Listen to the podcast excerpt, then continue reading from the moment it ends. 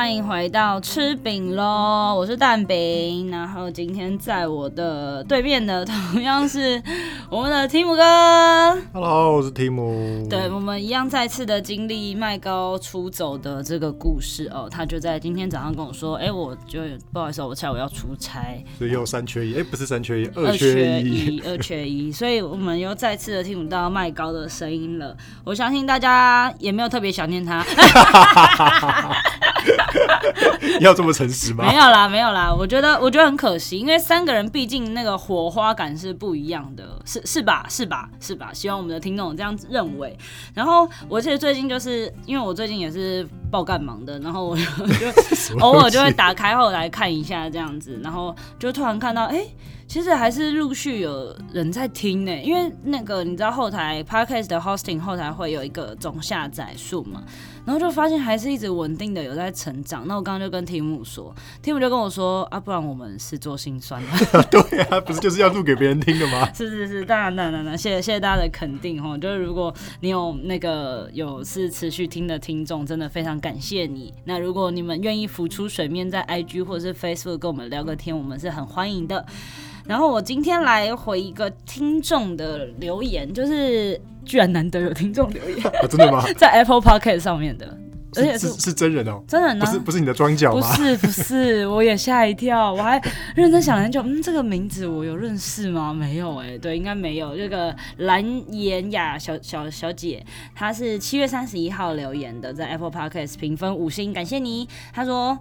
因为他可能是听那个盖因亚伯那一集，嗯，他就回应了一下关于手足之间会不会打架。我们那集有讨论到这个话题，哦、对，对，对，对对对，他就说我是姐姐，有个小我一岁的弟弟。对于盖因亚伯那集手足会不会吵架，他要直接的说他们吵得非常凶，而且基本上每天都会打架。What？但是还没出人命就对了。他说是会打到流血的，哎，这么。这么凶狠的、啊，就你们，我是不知道听众几岁啦。就是如果你愿意跟我 IG 分享一下，很惊人呢、欸。谁会打到流血，算蛮激烈的耶。嗯，但是嗯，要小心，不要出人命就好。对对对，应该大大他喊留言，应该是还好啦，顶多受伤见血这样子。但是因为我觉得应该是年纪比较近的。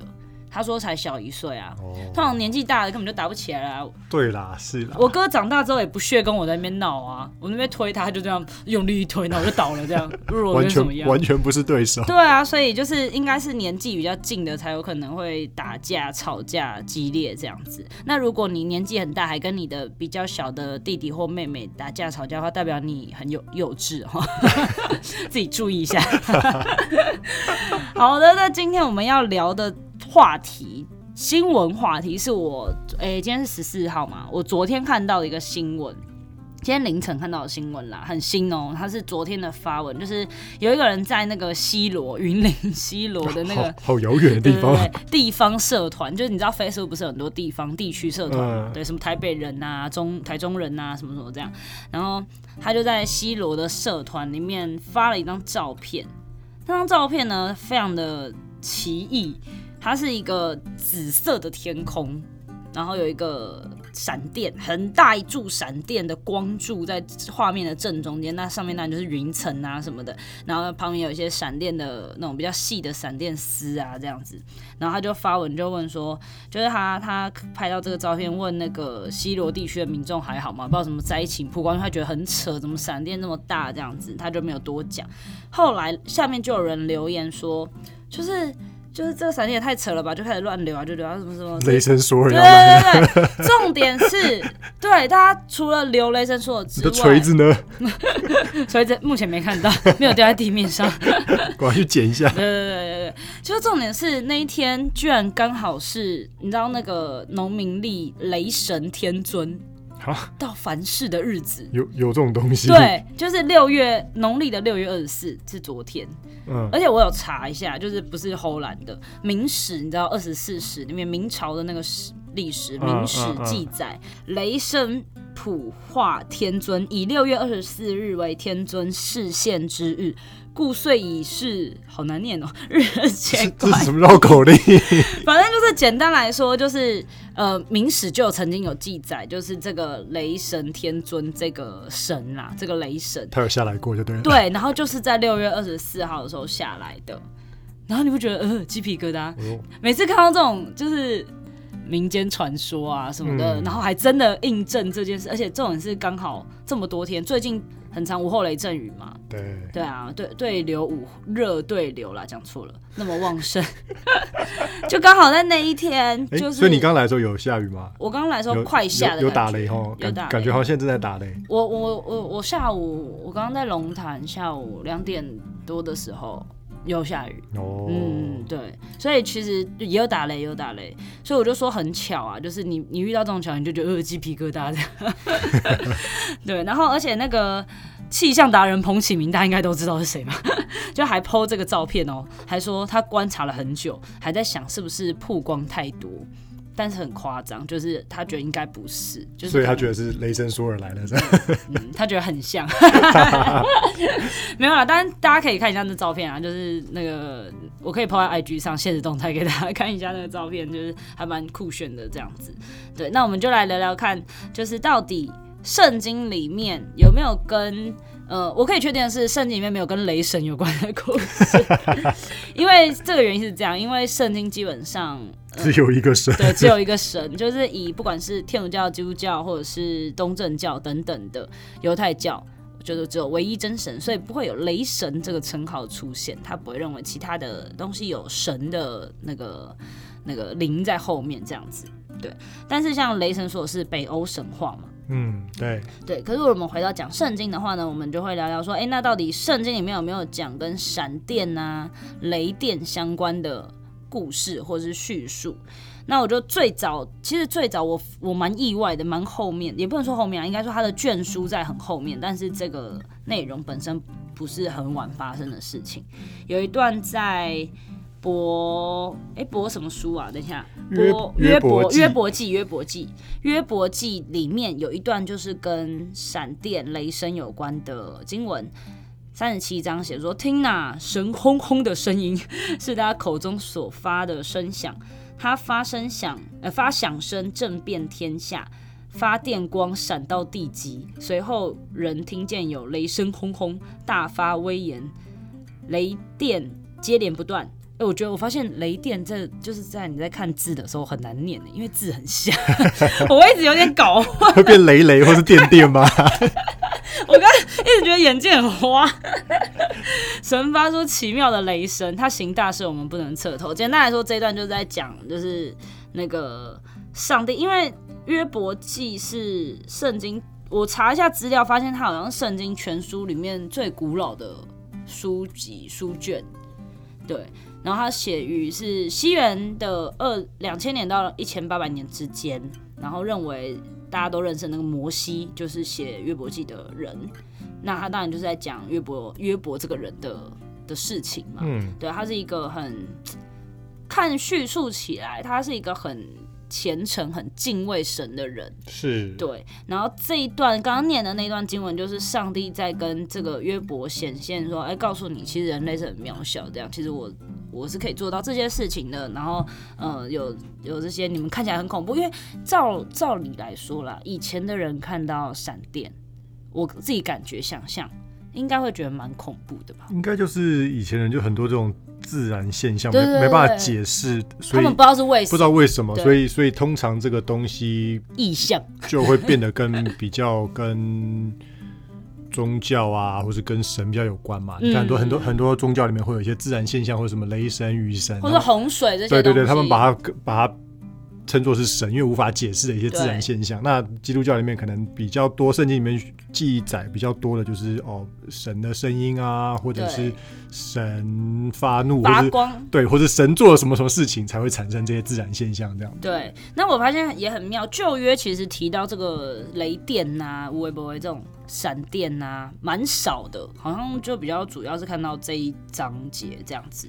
后来就到新约了，新约就是大家都知道是上耶稣出生以后，就是到降到人世间之后的章卷章呃卷书，一 直吃螺丝。好，在新约的马太福音的第二四章就有讲到，闪电从东边发出，直照到西边，人子降临也要这样。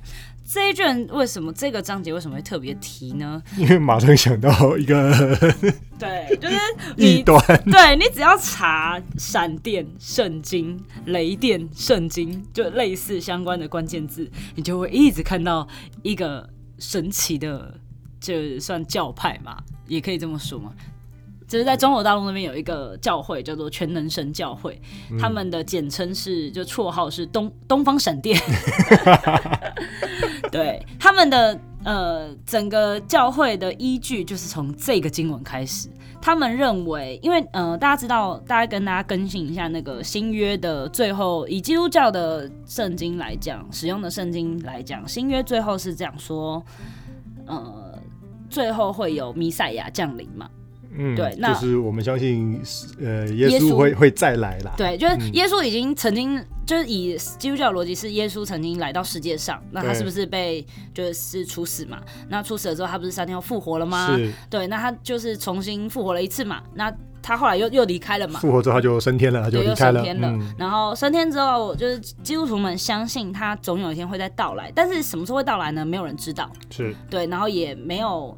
应该说没有任何的，没有，应该说目前基督教的神学家也不会去推测说到底什么时候来，嗯，只会一直说哦，末日要来了这样，是 对，弥赛亚即将到来，可是不会有人去真的断定说啊什么时候来。但是那个全能神教会呢，他们就很妙，他们就说，嗯、呃，弥赛亚已经再次的到来，而且这次她是个女生，什么什么，反正就他就有一个 一个人物的根据啦，而且是个。大陆人嘛，对不对？对对对对对对，就说他降在那个中国啊，什么什么这样子。那那大家就是，其实这就会扯到一件事情啦，就是异端这个这个这个名词。那什么叫异端呢？以基督徒来说，基督教来说，比较简单的称，比较简单的解释方法，大概就是跟呃普遍的基督教派的解释圣经的方法不一样。诶、欸，对，这是简单的解释啊，很简单的解释，就是就是他们的一些信仰或者他们的一些想法里面已经偏离圣经太多，对，多到就是基督教基本上会把它当做异端，当做邪教看待这样。对对对对，尤其是当他们又做出一些违背原来圣经里面本来就有写的事实，比如说像我有查一些资料，是发现为什么东方闪电马上就会被认为是异端，是因为。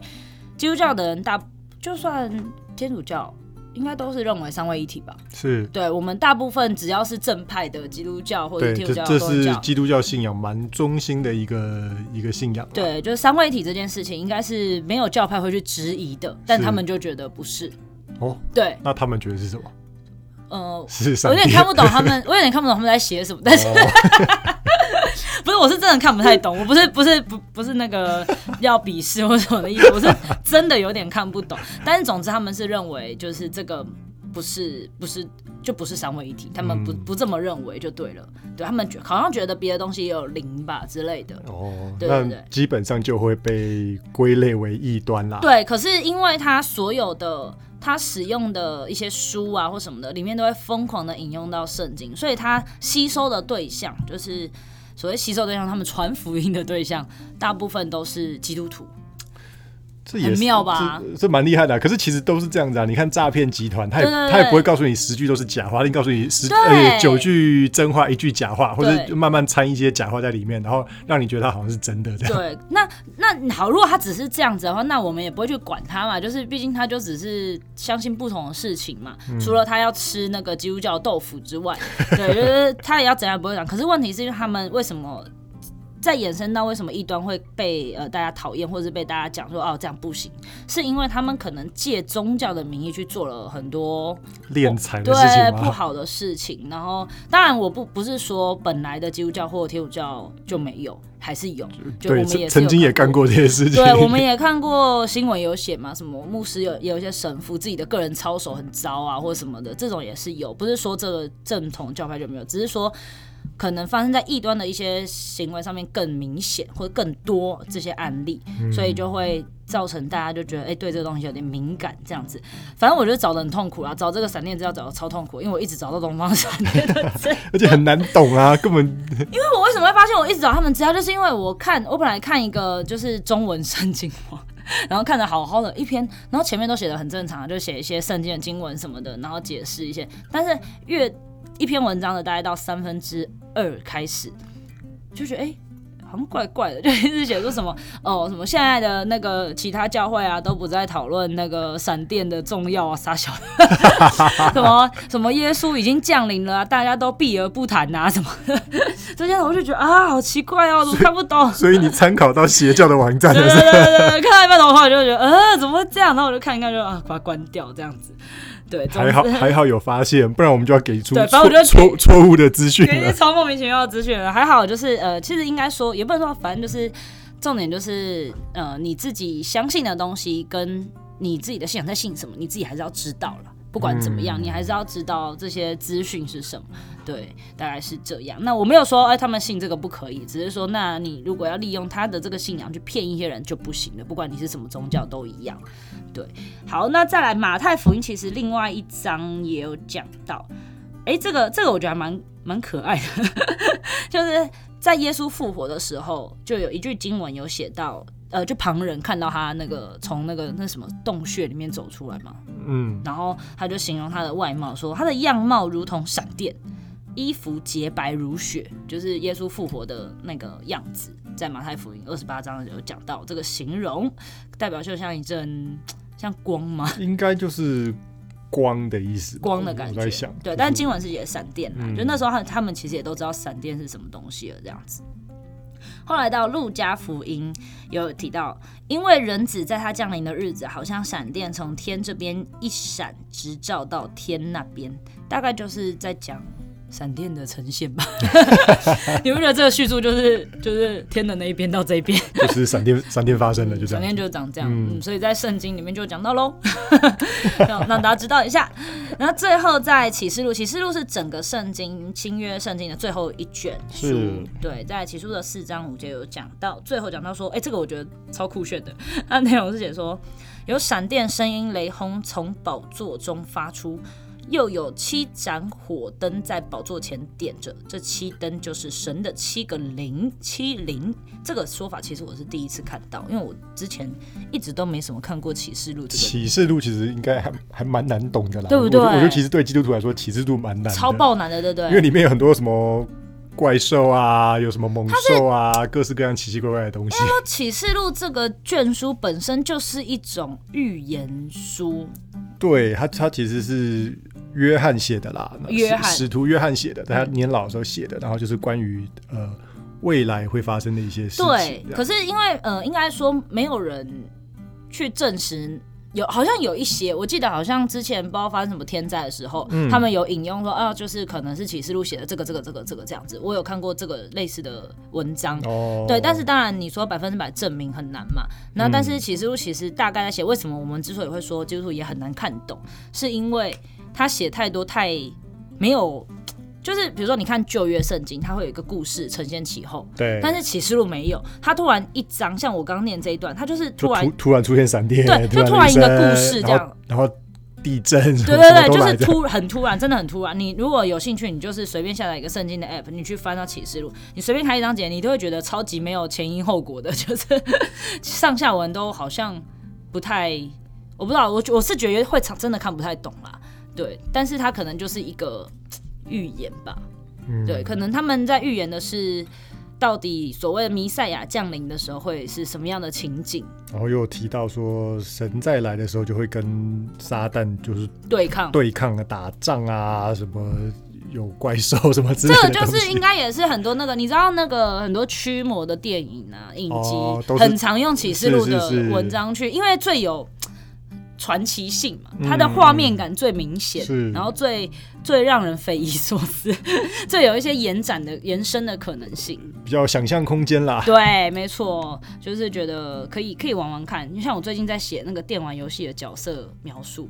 你就找启示录吗？干脆就来找个启示录好了，可以把那个背景写进去这样子。因为很多电影都这样，因为我就我就是因为今天这个新闻呐、啊，然后我就在查雷神索尔，我就发现有一个人写一篇文章超有趣的，他在写说，其实雷神索尔三呐三的那一集，他、嗯、是融合了，呃，应该说整个雷神索尔的一二三故事是在是北欧神话吗？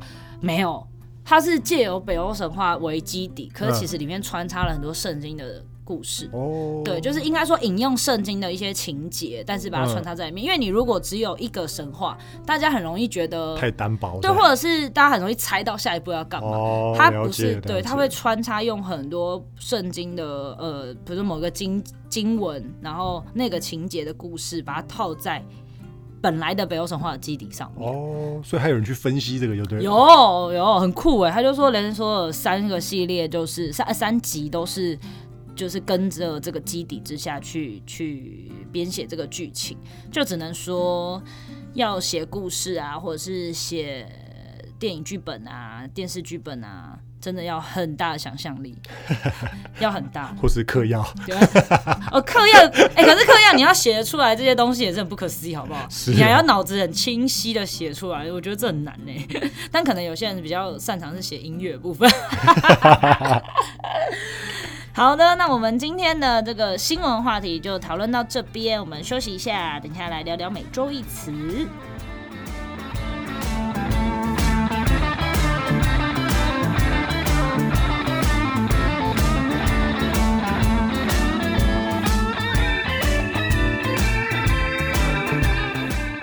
Hello，欢迎回到吃饼喽！我们现在要开始进行的是每周一词的话题。我们这个礼拜要介绍的词是洗，你写洗礼？诶、欸，名词应该是洗礼啦。可是因为大家比较常听到的是受洗哦，原来名词是洗礼哦，洗礼才是这个正正式的名词，仪式的名称啊。我真的不知道哎，施洗是。一个人对帮人家施 A 对 B 施洗，对对 A 对 B 施洗，然后 B 是受洗的那一方，反正一方是施洗，哦、一方受洗。对对对对对，哦，我好废哦。对啊，所以所以正确，因为我我在写的时候我也想了一下，说哎，正确名称应该叫洗礼。哦，好，那洗礼是什么意思呢？就是简单来说，好了，如果通俗一点，大家习惯讲就讲受洗，是意思就是基督教跟天主教的一个重要仪式，象征与主同死同埋葬，与过去的罪脱离与。主一同复活，开始新的生命。那如果用白话一点的讲法是，白话一点讲法就是，呃、欸，透过施洗把你的罪全部洗干净，然后哦，重新开始这样子啦。就是因为因为呃，基督信仰里面认为人生来都是有罪的嘛，所以为什么要有受洗的这个过程？可是洗完了就真的没罪了吗？诶、欸，洗完了，考倒题目了。就是洗完了，洗完了，那一刹那没罪了。欸、那你不是要一直洗吗？洗完了，到底洗完了还是会犯罪啦，因为我们都是人嘛，哦、人就是会犯罪。是啊、但是基督教相信，就是你受完洗之后，你的罪就被洗净了，所以。就算你洗完，呃，受洗完毕之后，你可能还是会做错事，比如说你还是会说谎，你还是会做这些事情。但是因为你受洗了，所以呃，神就会把圣灵赐给你，然后他会提醒你要悔改，要改改改正嘛。哦。这个有点深奥，我觉得 有点难解释。应该说，可是我觉得这件事情也是蛮诡异的。那一开始一讲受喜就开始质疑的，就这件事也是蛮诡异的，因为因为大家都知道，不可能因为一个仪式就，我觉得它比较像是一个，嗯。如果真的要说抽象一点的说法，因为毕竟这件事本身，那个仪式本身只是一个仪式嘛，象征性的。嗯、那在以比较心灵层面的意义是，当你决定要接受这个洗礼的时候，你就应该是要去改正你所有的本来做不好的事情，你本来没有符合那个可以可以这么说，艺人的样子，对对对对，理想上是这样嘛，这是理想嘛，对啦，理想上应该是这样，对对对，理想上是这样嘛，对不对？那那好，为什么要受洗呢？为什么要受洗哦？嗯，简单的答案就是因为耶稣叫我们受洗，因为耶稣说的。在马太福音第二十八章，他说：“所以你们要去，十万名做我的门徒，奉父子圣灵的名给他们施洗，凡我所吩咐你们的，都教训他们遵守。我就常与你们同在，直到世界的末了。”这个这句话就是基督教称作大使命了。对，这个这句话就很常听到。对，就是基本上耶稣的意思就是说，因为那时候他已经要离开这个世界了嘛，哦、然后他就对他门徒说：“那你们就要去到处宣扬我的事情，嗯、让大家变变成为我的门徒，然后帮他们施洗这样子。”哎，我那时候我今天在查那个卷书啊，嗯、我才突然发现一件事情：马太福音是新约第一章，呃，第一个卷书。哎，对啊。然后那时候就在讲圣呃不那个耶稣死掉了，所以只有马太福音就讲完耶稣一生了。没有啊，因为马太福音就是呃福音书都是之后才写的啊。哦哦，所以是先倒叙法是不是？所以以圣经的顺序来说，那耶稣的故事就是，比如说他出生啊，嗯、到伯利恒啊，什么什么这些故事，到底是发生在什么时候啊？你说，就是卷书里面是在哪一章？对，四章四四个福音书都有啊，都有，就是穿插提到的马太、马可、路加、约翰。哦，哎，这样讲好像就四四卷书是四个不同作者哦，懂。所以他们就是从不同的角度来叙述同一件同一个故事。哦，原来是这样啊！是的，哇，我真是一个失格的基督徒啊！就是四四四四卷福音书讲的都是耶稣的耶稣的生平了。他的时间轴，呃，马太、马可、路加。约翰约翰福音，就是如果你你常反正就是看影集或什么的，一定很常听到这些福音书的名字啦。嗯，这四个是四大福音书，是在新约的前四个。就如果以顺序来看的话，嗯，前四个卷书是这四个，对，他们都是在讲同一段。其实他们的时间轴是同一段时间轴，是叙述的是同一段，对，只是他们用不同人不同人在讲这四个。这四段时间的故事，然后这一段时间就是耶稣的生平，这样子到他复活的的故事，这样子。因为马太有讲他复活嘛。好，然后在呃哥罗西书的第二章第十二节有讲到，你们在洗礼中已经与他一同埋葬，也在洗礼中因信那使基督从死里使人中复活的神所运行的动力，与他一同复活了。所以基本上就是一个象征性的意义啦，就是因为受洗。呃，的过程就是把人按到水里面去，对，然后让它从在水里面再出来嘛。嗯，所以你进到水里面，就象征说你是死掉了，哦，你的罪就跟着你一起死掉了。哦，然后当你再从水里出来的时候，你就是跟耶稣复活一样，就是重新复活，你就变成一个新新造的人这样。哎，这个概念其实我们之前在我忘记讲哪 哪一集的时候 有讲到，就是水。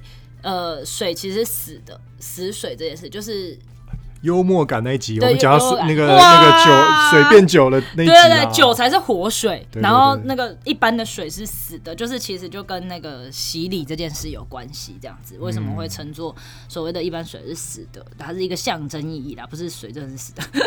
好，那什么时候应该要受洗？嗯，基本上你相信耶稣，接受耶稣耶稣基督作为救主的时候。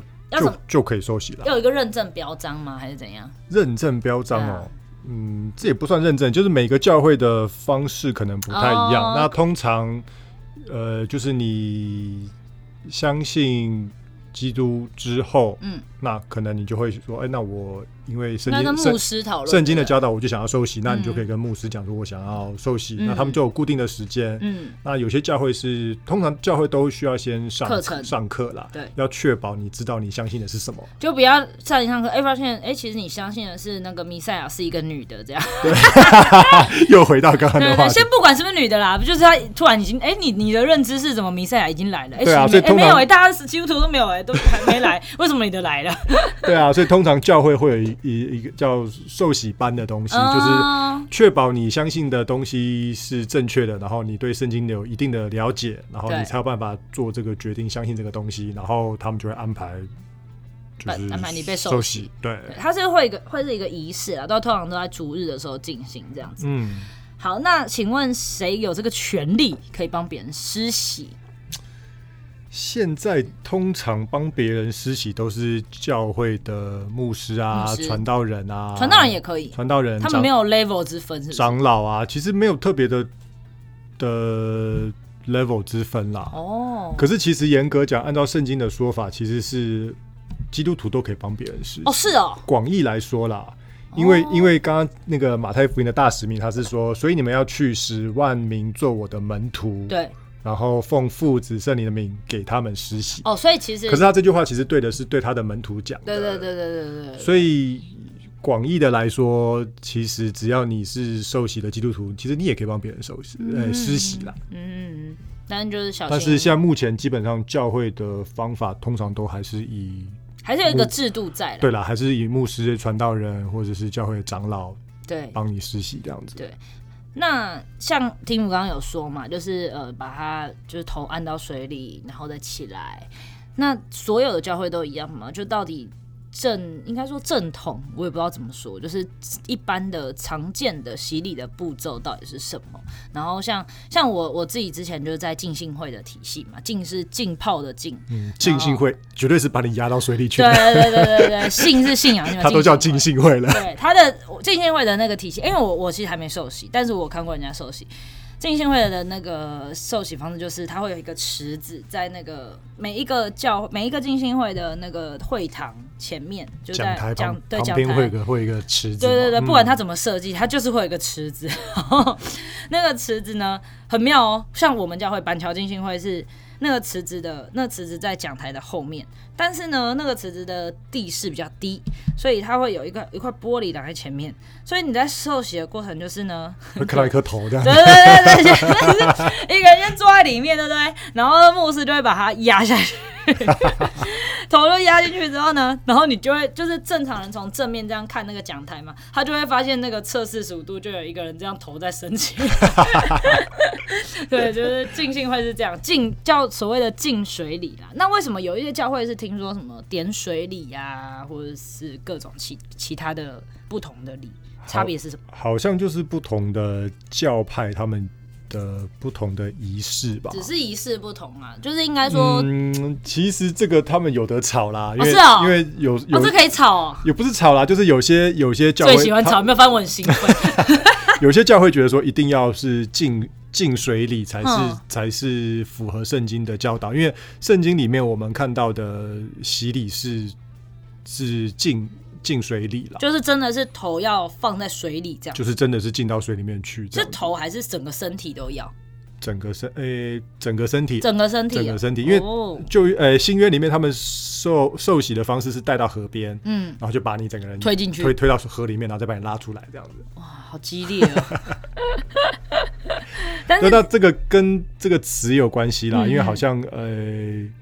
洗礼的英文是 baptism 嘛，然后它好像原文希腊文的那个字、嗯、字首还是字根，那个字原本的意思就是浸到水里的意思。哦，难怪人家都说浸信会是老派的体现，因为对啊对啊，因为浸浸信会英文也叫就是对，也是一样的，对啊，一样的字，对啊。来，英文小教室听，但因为其实它的原原字都是因为那个旧约是希伯来文写的啦，所以其实。就像你说，字根都是希伯来文，对，跟希腊。那为什么有一些可以用点水礼？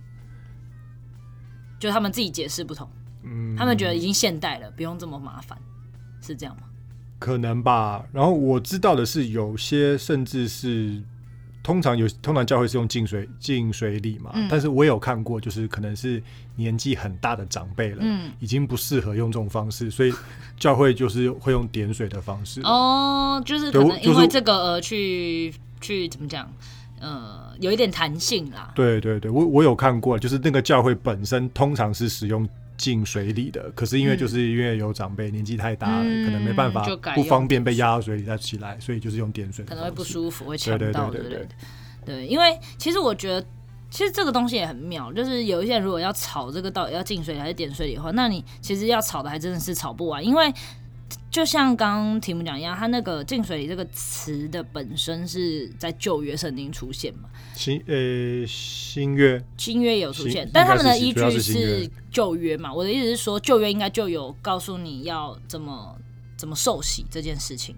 吗？哎，还是旧约其实没。旧约里面好像没有哎，好像是好像新约才有，好像新约开始才有。酷，好，但总之不管旧约还是新约，它其实都是一个超久的事情了，就像就像。呃，有的时候基督徒这也会因为年代久远去讲说，哎、欸，其实基督徒应该要适时的顺应时代等等的。嗯、对，那那到底什么事要顺应时代，什么事不用顺应时代？其实没有人去定一些准则出来。是，对，所以我觉得很难呐。对，因为其实讲到。就是追根究底，它其实就只是一个仪式，对，它就是个仪式。所以我们相信神看重的是心意，而不是这个仪式本身，或者你怎么去进行这个仪式。对，不管你好，你就算之前是用净水，然后结果你一受洗完在那边奸杀掳掠的这样子，还是不行啊。对啊，就就等于你没受洗一样，所以。所以不是说你有哦有完整的做了进水礼，或者你有完整的受洗，就你好就一定很厉害很棒棒，没有没有这种事情。对对，所以我们只能说神看重的是心意啦。嗯，哎、欸，那像提提姆有有受洗了吧？对不对？有，我有受洗，势必是有这种。所以你是在什么时候受洗的？嗯、我是高中的时候。哦，在国外？对，在美国。那美国的受洗也是也是这样吗？也是进水礼吗？对，我那时候去的教会也是进水里，跟、哦、跟你刚刚形容的差不多，就是教会的讲台旁边就有一个池子，哦、真的、哦，对对对，然后就是在那边，好像能这样设计都会这样设计，对不对？最方便。对啊，通常通常这样比较多啦，但是我有参加过，就是可能比较小一点的教会，他没有、嗯、呃，就是他没有它没有池子，那我有看过是用那种呃泼水。不是不是，就是 就是小朋友的那种充充气式的的游泳池，这样。我我有看过那一种的，是哦。对，然后我有看过，就是那种家庭教会是真的在家里的厕所，然后就是在浴缸里面也有。其实这样也蛮方便。对，那有些比较酷的，我看过比较酷的是，他真的是把你带到海边去。哎，我觉得这很好玩呢。我有看过海边的，就是好像听说台湾有几个教会是去。白沙湾还是去哪？就直接去海边，然后然后牧师就穿着泳裤带 带你进去，然后把你压到海水里面，再把你拉起来。我觉得这样很棒啊！对，这其实比较符合圣经的，因为当初就是河边嘛，对啊，西边。耶稣其实是在约旦河受洗的。哦，约旦河，对啊，好酷哦！所以有没有那边的人会特地为了这个去约旦河受洗？好像会耶。然后这算是一个观光景点吗？嗯，可能吧。我是有听过朋友的朋友，嗯，他爸爸就是牧师，嗯，然后他要受洗的时候，他爸就跟他两个人就飞到约旦河去，好热血哦！就是反正他们刚好刚好要去，好像要去耶路撒冷玩还是什么干嘛，嗯，然后就是顺道去了约旦河，然后他爸爸就在那边帮他就是施洗。我觉得这件事其实蛮妙的，因为对基督徒来讲，这些地名啊。或是呃描述的一些人的生活形态或什么，其实很多基督徒资深基督徒应该是非常的有感的，对，嗯、就是光是其实光是地名就是了，因为圣经会一直不断的提到这些地方，对对对，对，所以你其实如果真的人去到那边，就有点像我们追那个偶像剧，然后去到那个场景，你会觉得 你会觉得，你说看完韩剧然后去韩国吗？对，你会觉得很酷，就是哎、欸，你怎么跟那个书里面的人在做一样事情？嗯、对，很酷。好，那这就是今天我们介绍的每周一词是洗礼。那当然，平常如果施洗方就叫施洗，那如果是接受洗礼的人就叫受洗啦。那如果你们对就是这个仪式或者是基督教其他文化习俗有任何的疑问或者兴趣，可以留言给我们的 Instagram 或者是 i 那个 Facebook，只要搜寻吃饼肉就可以找得到。欢迎私讯或留言都可以，然后也可以。五星评论一下我们的 Apple Podcast 或是其他平台，或者 Spotify 啊，或者是那个 s o u n 都可以订阅起来。好，那我们今天节目就到这边，下次见，拜拜，拜拜。